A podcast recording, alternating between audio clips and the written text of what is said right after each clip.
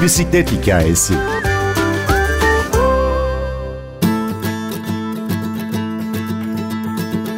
Uzun yol bisikletçisi Bilgin Bilicioğlu tecrübelerini sosyal medyada Kelebeğin Peşinde adlı hesabıyla paylaşıyor.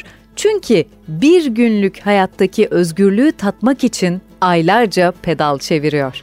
Bizleri de Moğolistan'dan Peru'ya bambaşka coğrafyalarda yolculuğa çıkarıyor.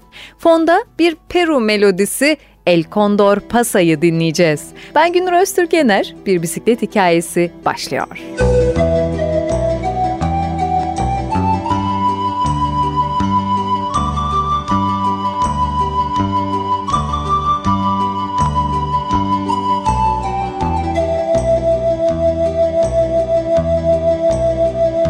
2012 senesinde çok yoğun bir tempodan bir anda iş yerimi kapanmasından dolayı ayrıldım ve Temmuz ayında ailemde tatilde olduğu için illaki gel dediler yanlarına.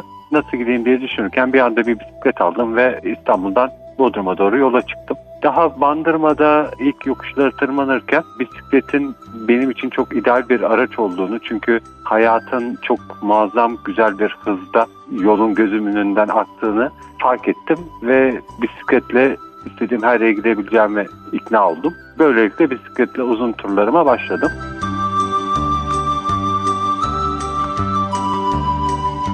İlk uzun turunuz nereye oldu? İlk uzun turum İstanbul'dan çıkıp Japonya Tokyo'ya kadar bir tur yapmıştım 2015 senesinde. Yaklaşık 7 ay 10 bin kilometrelik bir turdu. İstanbul'dan çıkıp Japonya'ya ulaşırken bambaşka ülkelerden, bambaşka coğrafyalardan geçtiğinizi biliyoruz. Sizi en çok etkileyen şey, en çok etkileyen yer neresiydi bize anlatır mısınız? Yol üzerinde Moğolistan en çok beni etkileyen ülke oldu. Sebebi de aslında hiçbir şeyin olmadığı bir coğrafyada sizi minimum şeyle mutlu etmesini çok güzel sağlayabilen bir ülkedir Moğolistan.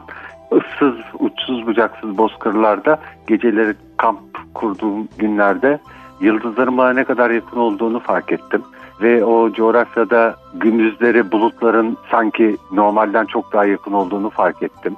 Ve bozkırdaki kekiklerin bana inanılmaz güzel kokular verdiğini fark ettim. Bu yüzden Moğolistan bu turundaki en hoşuma giden ülke oldu.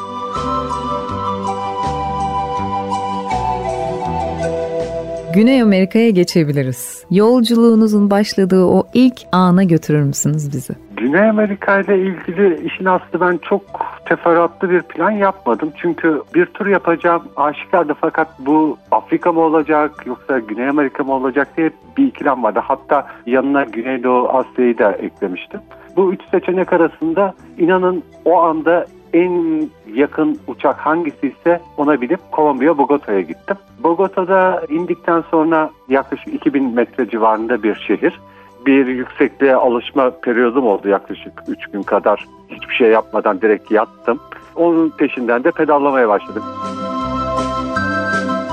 Yönünüzü, güzergahı nasıl belirlediniz? Güney Amerika'da tur yapan insanların genel rotalarını inceledim. İki çeşit tur yapılabiliyor orada. Ya en aşağıya Ushuaia dediğimiz Arjantin'de bir kasaba var. Bu ateş topraklarında dünyanın en altı denilen yer. Ya oradan başlayıp yukarıya doğru çıkılıyor veya da yukarıdan başlayıp aşağıya doğru iniliyor. Ben yukarıdan başlamayı tercih ettim. Çünkü hakim rüzgarlar devamlı olarak yardımcı olan tarafta arkadan gelen rüzgarlar olmasını planlıyordum ama tabii turda iş masa başındaki planlardan çok farklı realitelere sahip oluyor. Devamlı olarak kafa rüzgarı yediğimi söyleyebilirim tur boyunca. Kolombiya'dan başladınız, aşağıya doğru iniyorsunuz. Yolunuz boyunca hangi ülkeler, hangi şehirler, nasıl bir güzellik var? Genel olarak geçtiğim yerler İspanyol sömürgesinde kaldığı güzel İspanyol şehirlerinin bulunduğu coğrafyalardan geçtim. Kolombiya'dan başladıktan sonra Ekvator'a kadar indim. Ekvator ülkesine Kolombiya ile iki tane sınırı aslında çok sınırı var da insanlar tarafından tercih edilen iki sınırı vardı.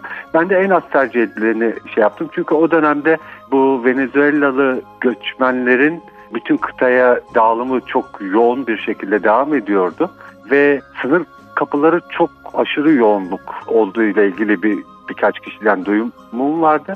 Bu yüzden en az tercih edileni şey yaptım. Fakat bu da bu sefer yasa dışı madde kaçakçılarının en yoğun olduğu sınıra denk gelmiştim. Hatta o sınır geçişinden sonra beni görenler hep şaşırdılar. Ya sen bu sınırdan nasıl geçsin? Burası kaçakçıların sınırı gibilerinden. Ben de gayet rahat geçtiğimi hep arkadaşlara anlattım. Peşinden Ekvator'da çok uzun müddet kalmadım. Yani direkt Peru'ya geçtim diyebilirim. İkisinin arası yaklaşık bin kilometre kadar bir şeyim vardı. Bu arada Ant Dağları'nı geçtim Ekvator'da ilk kez. Çünkü deniz kıyısına varıp deniz kıyısından geçmek istiyordum Peru'ya. O geçişim çok güzeldi. Banyos diye Ekvator'un bir şehri vardır. Dünyanın en yoğun su debisine sahip şelalesi bu şehrin yakınlarında ve gerçekten muazzam bir yerdi. Yani bir su bulutunun içinde hareket etmek zorunda kaldım. Çok güzel videolar çektim ama ondan sonra izlerken o su buharının merceme geldiğini ve hiçbir şeyin gözükmediğini fark ettim üzülerek. Peşinden dediğim gibi Peru'ya geçtim deniz kıyısından, Pasifik Okyanusu kıyısından. Peru'ya girdikten sonra tamamen Ekvator ve Kolombiya'nın haricinde çok farklı bir yere geldiğimi fark ettim. Daha ilk şehrinde. Çünkü zaten Ekvator'la sınırı o kadar keskin bir şekilde coğrafi olarak ayrılıyordu ki Peru tamamen çöl iklimiydi. Fakat Ekvator muz bahçelerinin içinde geçerek gelmiştim sınıra kadar. Peru'da ilk gecemden sonra tek otobüste bir 50-100 kilometre gitmeyi planlıyordum. Fakat deniz kıyısında çok güzel bir kamping gördüm. O kampinge girdiğimde Alman bir tane arkadaşla karşılaştık. Bisiklet turcusu kendisi bir haftadır o bölgede kalıyormuş. Kendisiyle beraber yaklaşık bir 40 gün boyunca Peru'da beraber tur yaptık. Peşinden Peru'dan Bolivya'ya geçtim. Peru'da 120 gün kadar bir pedal çevirdim.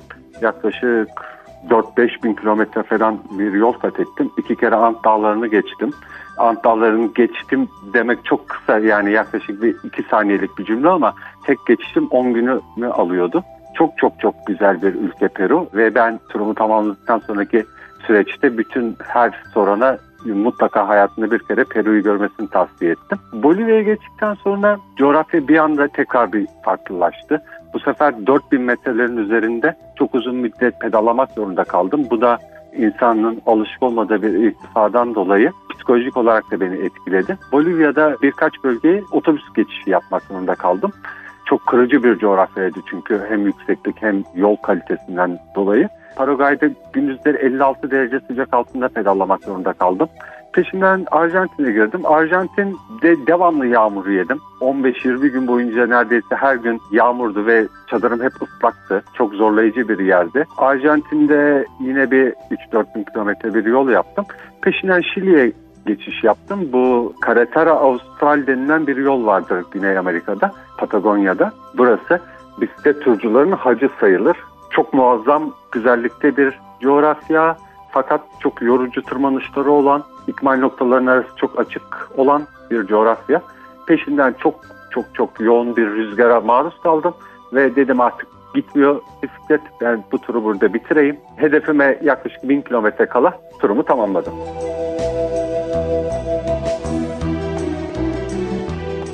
Bu yolculuk boyunca ne var sizde unutulmaz olarak iz bırakan? Peru'da Ant Dağları geçişi esnasında bir bisikletli arkadaşla karşılaştık. Kendisi benden çok hızlı. Aynı yöne gidiyorduk ama çok çok hızlı hareket ediyordu.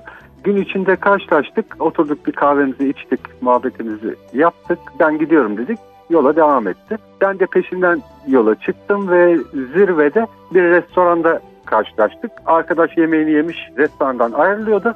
Ben de ben de bir şeyler yiyeyim o zaman dedim. Yine aynı restorana girdim. Bir şeyler yedim. Ondan sonra ilk kasabada hastalandım. Gıda zehirlenmesi. Yaklaşık 3 gün boyunca o kasabada kasabanın halkı bana baktı diyebilirim. İlaçlarımı temin ettiler. Doktor falan yoktu kasabada ama gerekli şeyler zaten bilincinde olan insanlar. Bu gıda zehirlenmesi sık sık yaşanan bir bölge. İlaçlarımı tedarik ettiler.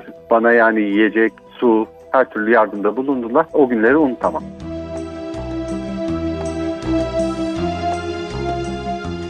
Bisikletle Güney Amerika'yı boydan boya geçme hayali kuranlara ne önereceksiniz? Peru'ya mümkün oldukça vakit ayırsınlar. Peru'nun her yeri çok güzel.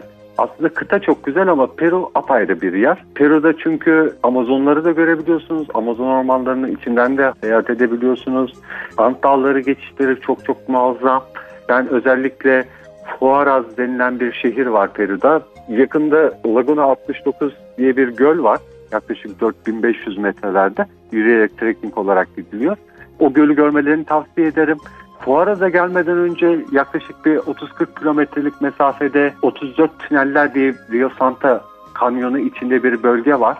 Bir bisikletçinin mutlaka geçmesi gereken bir bölge. Çünkü el işçiliğiyle yapılmış 34 tane tünelden geçiyorsunuz. Muazzam bir coğrafya. Ben gidecek arkadaşlara Peru'yu özellikle tavsiye ederim.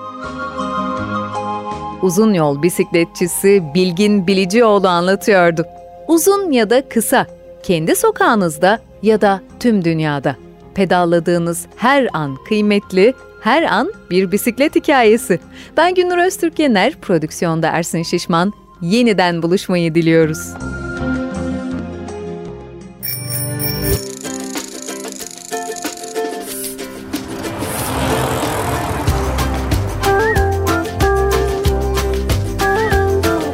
Bisiklet hikayesi.